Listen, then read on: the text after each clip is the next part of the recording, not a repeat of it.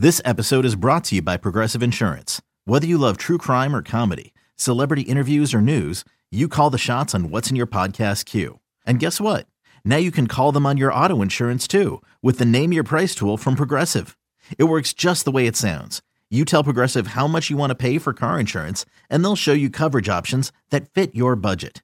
Get your quote today at progressive.com to join the over 28 million drivers who trust Progressive. Progressive Casualty Insurance Company and Affiliates. Price and coverage match limited by state law. This episode of the Yankees Magazine podcast is brought to you by MLB at Bat. Yankees baseball is always live with MLB at Bat. Follow the action with game tracking and video highlights, along with up to the moment stats, standings, breaking news, and more. Download MLB at Bat today in the Apple App Store or Google Play. It's your number one app for Yankees baseball.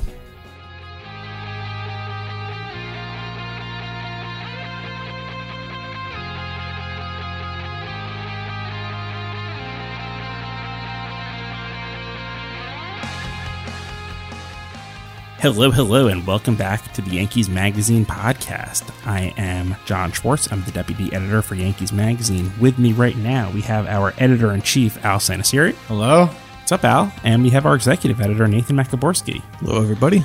And this is, you know, I think what we are obviously calling the Oh My God, it's Spring Training edition of the Yankees Magazine podcast. Welcome to spring training, everybody. If uh, mm-hmm. you know, I say welcome, it's actually I should be saying goodbye because Al's about to be leaving us for a few weeks, and then Nate's going to be gone, and then I'm going to be gone.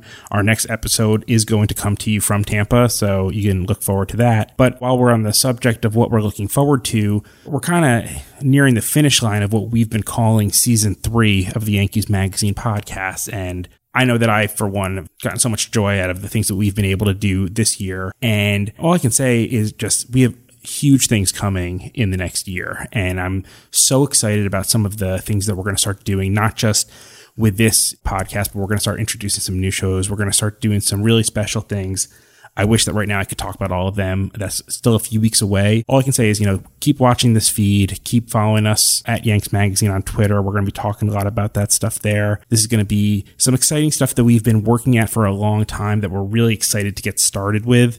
So it's a great time. Just make sure you're subscribing, make sure that you're telling your friends to subscribe, make sure that you're grabbing your sister's phone, your brother's phone, your wife's phone, your mother's phone, and I'm sure that they'd want to subscribe too.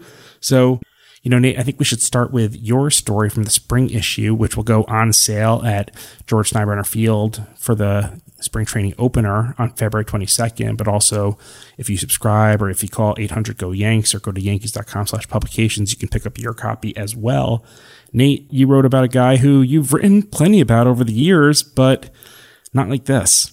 Yeah, well, you know, uh, Derek Jeter being elected to the Hall of Fame was, you know, no surprise to anybody. I think we all knew that come January of 2020, he was going to be a first ballot guy, no question. But still, something that was an honor really to, to cover. You're right. I have written a bunch about Jeter over my time here. So, you know, when it was announced, I think on the 21st of January that he did in fact receive election to the Hall of Fame on, I believe it was 396 out of 397 ballots or something like that. They scheduled a, a press conference for the next day in Midtown Manhattan.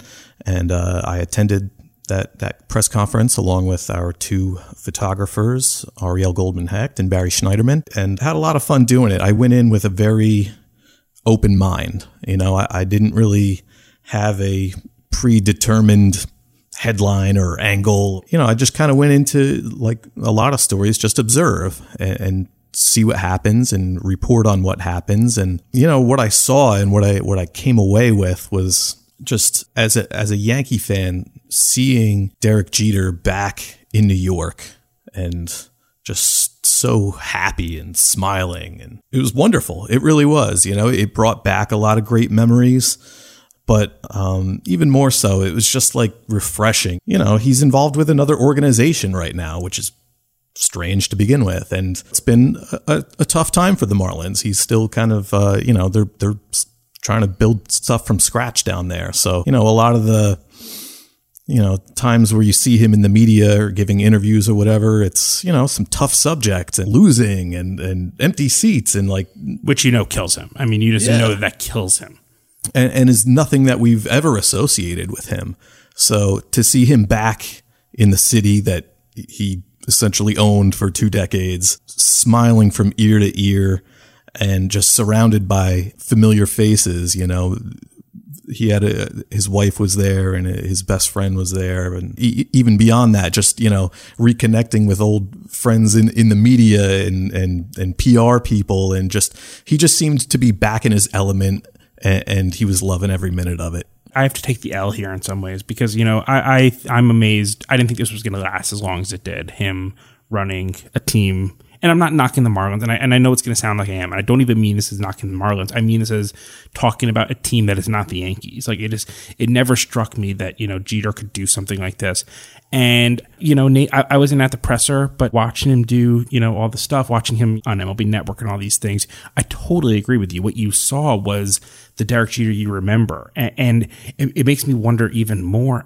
Just like why he's doing this. Um, he doesn't need to. I can't imagine it's a very joyful position to be kind of in in that position with a team you're right. It's strange because his legacy is just so much weirder than it was a few years ago when, you know, he was just Derek Jeter and he was the captain and he was this guy who never, never really let you inside, but gave you just enough that you kind of felt like you were a little bit inside. And now I know that for however many days this summer, we get to play the game again. Derek Jeter being, you know, Yankees captain Derek Jeter or not Marlins owner Derek Jeter. I'm really looking forward to that because I just think that that's more where he belongs than where he is right now. I'm looking forward to it also. For for me, there's no one that I've covered over my time here with the Yankees more closely than Derek Jeter. Uh, he was somebody who I got to know and got to know his family, and I, I can identify with everything you guys are talking about. It's it's kind of sunk in a little bit for me that he's the owner of the Marlins or part of their ownership group. It was weird at first. I interviewed him at Marlins Park, you know, a couple years ago for a Yankee story. It's it's weird for me interviewing him in the dugout a thousand times or different locations, but all through that lens of of him being a Yankee and him always being in a baseball uniform. Seeing him in a, a different uniform, you know, the uniform of a, a uniform of a CEO in a suit is is weird. But it's really really cool to see him now in a completely different uniform, or, or if you will, a third uniform, and that being the uniform of the National Baseball Hall of Fame. Seeing him in that Hall of Fame jersey, you know, really brought a lot together for me. Someone who I always, you know, for a very, very long time believed was a Hall of Famer. Um, and not that, you know, uh, that is, uh, you know, any kind of real revelation because everybody, I think, realized that from, you know, almost from day one. Except for one person, apparently.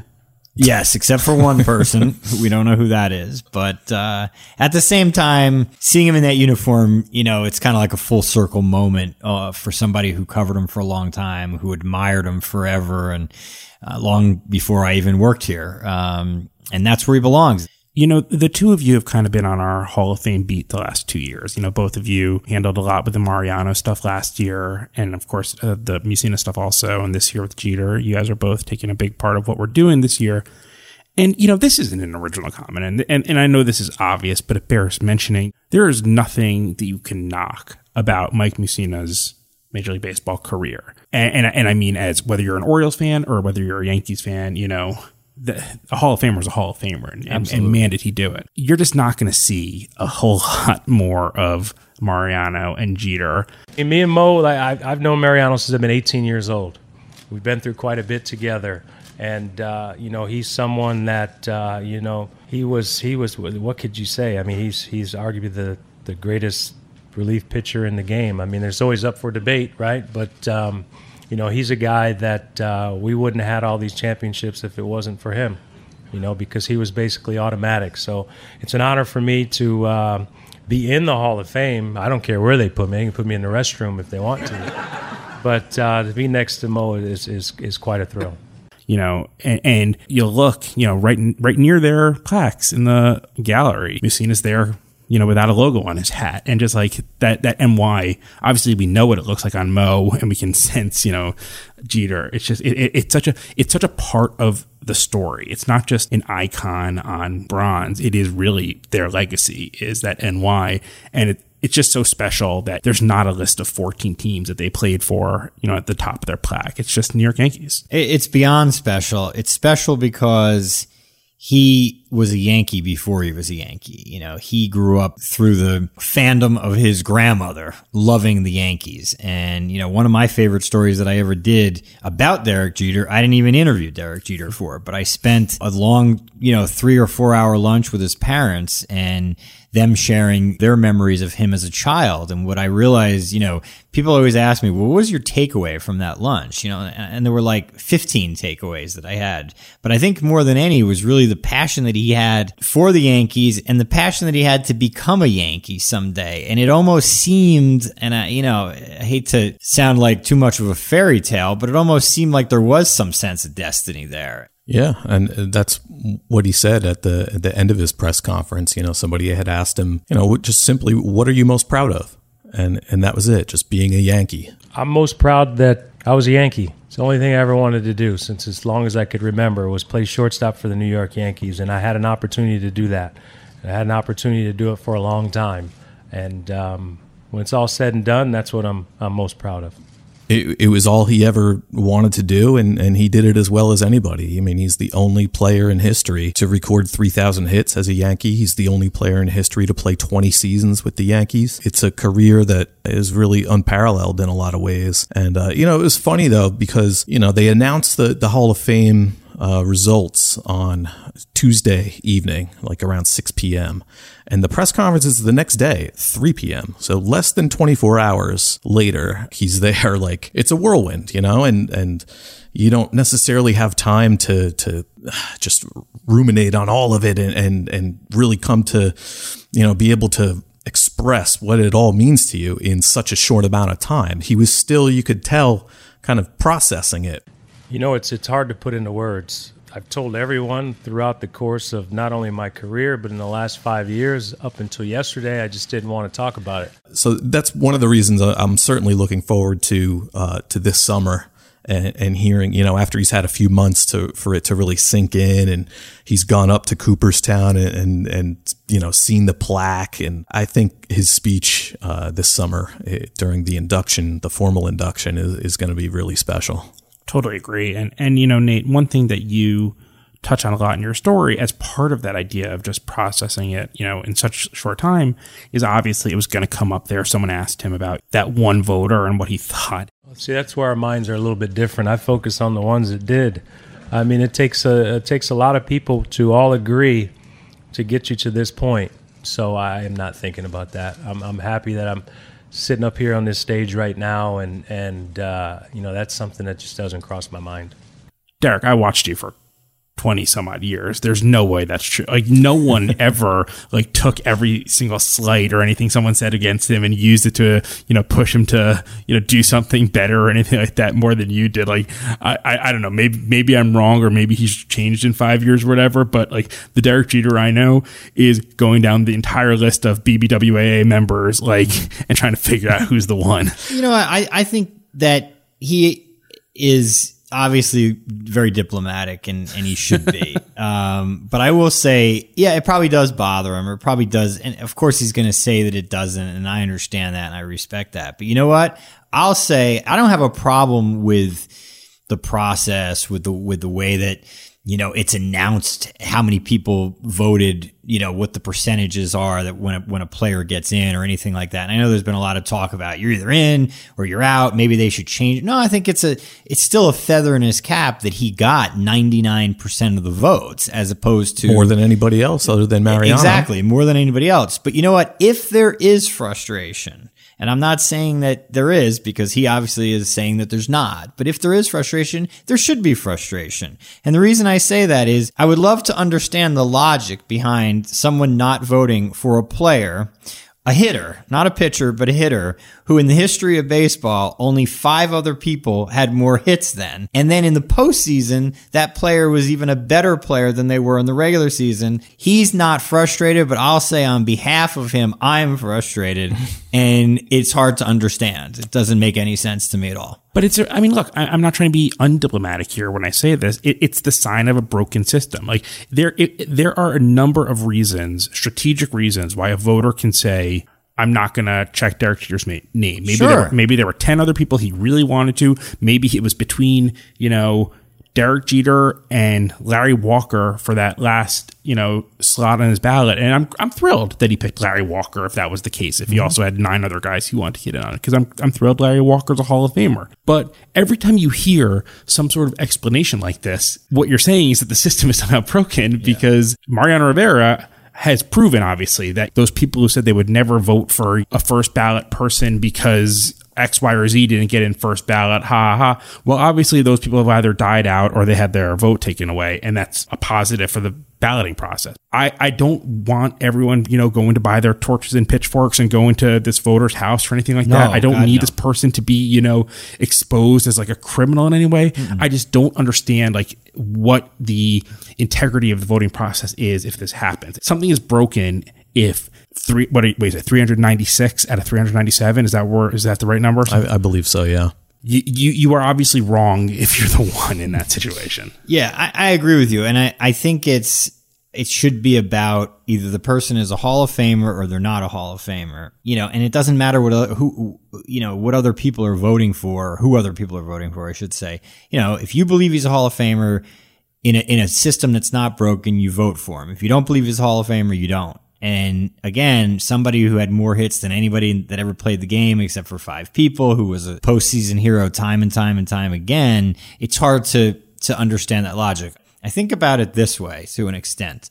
Derek Jeter just got voted into the Hall of Fame, the greatest honor that you can have as a player in a sport, bigger than winning a World Series or, or anything that he did. And the topic of, of the topic of conversation the night that he got elected was not that he received the highest honor in the sport. It was that someone didn't vote for him. And the questions that he was asked, there were as many questions he had to answer about the one person who didn't vote for him as questions about the highest honor of his life. I'm not, you know, advocating that Hall of Famers are either in or out, and there's the vote is, the voting is not represented in terms of numbers. I just think hopefully the focus shifts drastically, and I think it will towards the fact that Derek Jeter got in with 99% and the fact that he got in to the Hall of Fame because that's really and truly the story I, I think you're right for sure. And look, in the same way, we're talking about the short processing time between the announcement and the press conference. You know, Nate, you obviously turned around this, what I'm calling almost, you know, the, the rough draft of Derek Jeter's Hall of Fame summer. Obviously, it's a story that we're proud of and that we like. You know, it's going to be fun to look at this story and then look at the next one that comes out a few months later once everyone's kind of had time to process this a little bit more. And who knows, maybe we even know then who didn't vote or if it was an accident or whatever. But the story is too perfect, pretty much on the nose. and you can look forward to that coming in the spring issue of Yankees Magazine. It'll be online. It'll be at you know, Steinbrenner Field in Tampa, and it'll be on newsstands in New York. So look forward to that. We're going to take a quick break. When we come back, we are going to discuss Al's story on Al Downing, uh, the first African American pitcher in Yankees history, and a story that Al has been working on for a while and that we're excited to finally get to publish. So stick with us. Hi, this is Aaron Boone. You're listening to the Yankees Magazine podcast. The Yankees Magazine podcast is also brought to you by MLB.tv.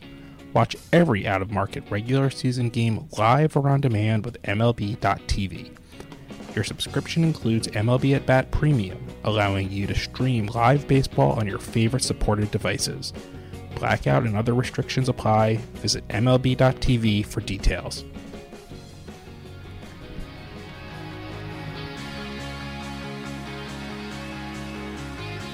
Welcome back. Thanks for sticking with us. It's time to move from Derek Jeter, the Yankees captain, Hall of Famer, what have you, to another guy who made a lot of history with the Yankees in, a way that is just much less known. And for all the joy I know that we can take in getting to write about the Derek Jeters and the Mariano Riveras and Aaron Judges and everything like that, one of the great things the Yankees magazine obviously does is also keep alive Yankees history. And we have a story coming in the spring issue called Trenton Made, and it's about a local kid who ended up becoming the first African American pitcher in Yankees history, Al Downing. Al Santasiere. Um, you had the uh, pleasure of spending some time with him, and really, you've kind of been marinating with the story for a while now. You know, the, the word you used, I had the pleasure of sitting down with him or spending some time with him is, is, is the best word. It, it was a pleasure and an honor to be with him. I met him last year near his home in Southern California. We met for uh, what ended up being a long lunch uh, at a golf course that is literally in the shadows of the beautiful Rose Bowl Stadium. He is just an impressive person. Um, it's been quite a while since he pitched his last game, both for the Yankees and, and in, in Major League Baseball. But his memory from his roots in Trenton to his minor league days to his days with the Yankees is impressive. You know, he, he did make history, becoming the first African American pitcher in Yankees history, but there's more to it than that. You know, he had a great career. He dealt with quite a bit of adversity, you know, pitching in the minor leagues in the South during the 50s and 60s when it was a, a really segregated, adverse time, certainly for an African American man at that point. But he dealt with it in, in a positive way. He dealt with it in a dignified way. He got his chance with the Yankees. He failed at first, like a lot of rookies do. He stuck with it. And then, you know, really came into his own and became a great pitcher for the Yankees for, for quite a while. In recent years here, we saw CC Sabathia kind of really evolve as a pitcher for the Yankees. You know, he came here in 2009 and was just blowing hitters away in those first few years. He was one type of pitcher and then we saw him toward the end of his career after dealing with some injuries become totally different type of pitcher. And um, you know, CC often talked about what he learned from Andy Pettitte. And you know, we so often see Andy's name on the you know Yankees all time leaderboards alongside Whitey Ford, and so I always I, I thought it was interesting to kind of hear uh, Al Downing talk about you know in much the same way that CC would talk about Andy Pettitte. Al Downing kind of learned similar lessons by by uh, sharing a, a rotation with with Whitey Ford here for a while. Yeah, it was really interesting. You know, because Al is from Trenton, New Jersey. I, I, shouldn't say because of that, but he grew up close to Yankee Stadium. He grew up in New Jersey. He was a Yankees fan growing up. And when he was in high school, before he got to the Yankees, Whitey Ford was already a very prominent pitcher for the Yankees. Obviously, Whitey was a lot older than Al. As a result, he idolized Whitey Ford as a kid. He idolized a lot of Yankees players, of course, but Whitey being one of them. Then as a rookie and a young, you know, pitcher here was first thrust into this rotation in 1961, the fabled 1961 team with Whitey Ford. And, you know, even the interesting thing about Whitey that year was he won, I think, 24 games. And it's such an, it's such a forgotten stat because of Roger Maris hitting 61 home runs and Mickey Mantle hitting almost as many home runs as that. And, you know, but Whitey Ford won 24 games and was, you know, an amazing contributor to that team. And Al Downing just didn't pitch that much that year. You know, he's a rookie and he was struggling and all that other stuff, but followed Whitey, uh, learned from him. And Whitey kind of, you know, like a lot of players, took him under his wing a little bit. And then later in his career, Al Downing becomes an older pitcher whose fastball doesn't work as much, whose arm is, has now had its problems and, you know, ups and downs and, you know, pro, you know, issues. Um, and he kind of evolves into what Whitey Ford was back when Al was a rookie. You know, he's using off speed pitches. He's literally learned how to get players out without blowing them away. And it was really fun to hear him talk about, man, that's what I learned from watching Whitey Ford and guys, you know, uh, in that rotation early on. And uh, it was neat. It was a really special interview. The other story that Al Downing shared from his rookie year that I really loved was uh, the Yogi Berra anecdote and talking about, you know, at that point, I mean, Yogi was obviously a well respected veteran, you know, kind of getting toward the end of his own playing days. And then, you know, here comes this rookie and, and he has a, a tough start, I guess. How, how did that story go? Yeah, you know, Al came up from the minors and, you know, he's very young. He'd only been in the minors like a month or something coming out of spring training and pitched well enough in the minors that for some reason they thought it's time to bring him up. I, I don't think you would ever see that today. A guy go from, you know, his first you know, professional season in the minors to being in Yankee Stadium, I think like on May 24th or something. But he came up, didn't really sleep at all the night before because he was so nervous, didn't really eat any breakfast that morning, and was thrown out onto the to the mound to, in Washington D.C. to pitch against the Senators. And after two innings or so, he was knocked out of the game, like most rookies would be. So the writers are in the clubhouse after the game, and there's quite a few of them, and they're getting ready to kind of pounce on Al Downing, I guess. And Yogi intercepts them and gets in the, in between the, all the writers and Al and walks into the middle of them and says, "Go easy on this guy. Write good things about this guy because he's going to be around for a while." What that kind of story meant to me was two things. It brought back a lot of memories of Yogi, who was a friend and who was so special and is so well known for his character, so well known for the way that he treated African American players at a time when other white players didn't have the same open views on race relations. It brought about the type of friend that he was, the type of leader he was.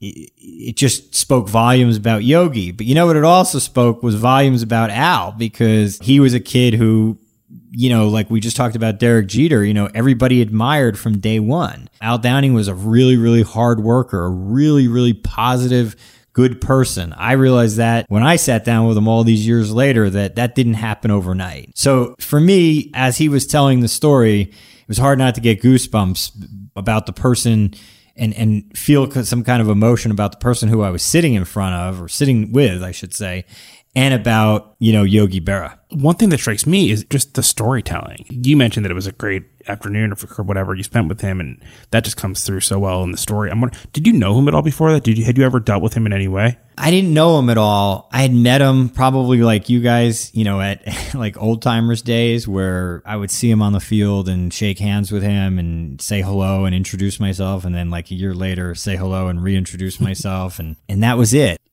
kind of add to that story, I show up at this this golf course, golf club, you know, where they have a restaurant, and you know, you guys have interviewed a lot, a lot of players in your careers, and, and I have as well. And and tell me if this has ever happened.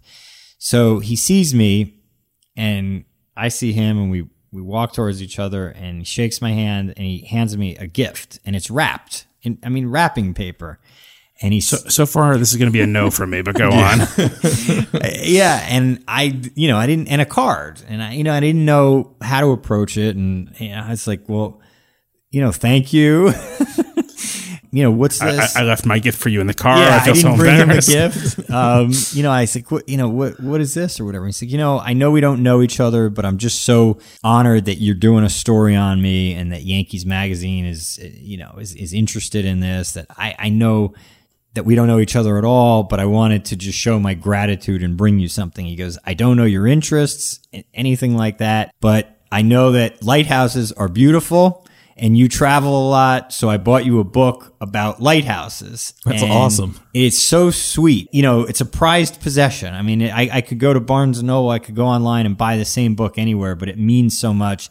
And also a signed photo from Al to Al, something that was just so classy and and obviously unnecessary. You know, he's from Jersey, so of course he's classy. and he's exactly. But it's a hell of a way to start an interview. I'll say that I, much. I, I, I'm hearing the story and I'm not, I'm almost bummed out hearing the story like I mean. You wish you did it? Well, no, I, I'm just saying, like, it makes me happier that we're telling his story, but it also makes me feel like, you know, this guy just must bear a lot of burden. And obviously he does. And look, I, there's a lot of reasons why, whatever your background, players from that generation, a lot of them do bear some very different burdens that current players do. And certainly pioneers in that era. And, you know, whether you're the first black player on the Yankees or anything like that, I mean, you know, that's something that you took a lot of scratches. You, you got, you know, a lot of thorns in you mm-hmm. some, hearing that, I would never want you know to interview somebody for whom it meant that much to them, if that makes sense, because you know. Th- We, it shouldn't have been such a big deal for someone to be out there talking to him. I, I agree with you. I, I felt that same thing. And then when I started to do the interview, and he was, again, part of it is that he has a great memory. He's very sharp, but part of it is also that he clearly kind of went back, I think, in his memory, so to speak, over the you know, probably the previous days leading up to this interview and, and almost prepared for it. I mean, he didn't have notes or anything like that, but he was, he was ready to go. And, you know, I thought that I was going to be there probably for about two hours or something. I mean, that's usually the length of, that's a long interview. If you're lucky, yeah. If you're lucky over lunch or whatever. I think we were there from like 12 to 4. Um, I remember because I drove to Las Vegas that night and you know, got in like at midnight or something because, you know, I left a lot, a little bit later and I didn't regret any minute of it. it. It was fantastic. The other thing that, you know, that, that just struck me, you talk about a storyteller. We weren't even out of the, him growing up and then the minor leagues. And I felt like I already had an amazing story just because of what he went through. Again, not to repeat myself, but just what he went through in the South as a you know as a minor leaguer, and it was eye opening to me the way that segregation made it difficult for him just to live his life and just to be a pitcher. And the fact that, you know, he had to live so far from the ballpark and had to stay in a different hotel when they, you know, when the team was on the road. And I mean, this isn't news to me. I'm not naive. I understand how it was and, and certainly how it was in, in, in those parts of the country. But to hear the actual examples of it, and the fact that he never batted an eye. He never wanted to come home. He never wanted to give up. He never did anything wrong. He just dealt with it in, in a really dignified way. It made me a fan for life, for sure. Well, the story is fantastic. It is called again Trenton Made. Check it out in our spring issue. Al, thanks for thanks for sharing both the story and also the other story. God, I'll never forget hearing about that gift in the Thank lighthouse. You. But anytime I see a lighthouse, now I'm going to think about Al Downing. We are, like I said, it, it's spring training. We we just spent about 45 minutes or so, you know, talking about two guys from Yankees past. It's really exciting to me that Yankees past kind of now takes a break for a little bit because, you know, the next time we do this, we're going to be fully like into spring training and, and that's very cool. So thanks for hanging with us throughout this off season, which I'm now calling kind of over. And like I said, stay with us because we have just some really big announcements coming in the next few weeks. Uh, stuff we're really excited about that we can't wait to share with you. In the meantime, Keep following us at Yanks Magazine on Twitter. Write to us at podcast at yankees.com. Go to yankees.com slash podcast to subscribe. And also, while you're there, you can check out, we finally have a real good landing page for our podcast. So when you're streaming it right now, it's going to look much better. I'm, I'm really proud of that. So yankees.com slash podcast. Of course, go to yankees.com slash magazine to read our long form features, including the stories, which will be up in the next couple weeks about Derek Jeter and Al Downing, Yankees.com slash publications, where you can subscribe or buy back issues or individual issues. And lastly, call 800 GO Yanks, where you can do all that and talk to a human too. So we'll speak to you in two weeks from Tampa. Very exciting. And in the meantime, enjoy. Have a good one. Hi, this is Tommy Kahnle. For more stories like the ones you've been hearing about, Subscribe to Yankees Magazine by visiting yankees.com slash publications or by calling 800 GO Yanks. The MLB Ballpark app will complete your next visit to Yankee Stadium. Buy and manage game tickets, redeem special check in offers, access exclusive content, and much more. Download the MLB Ballpark app today by visiting yankees.com backslash ballpark app.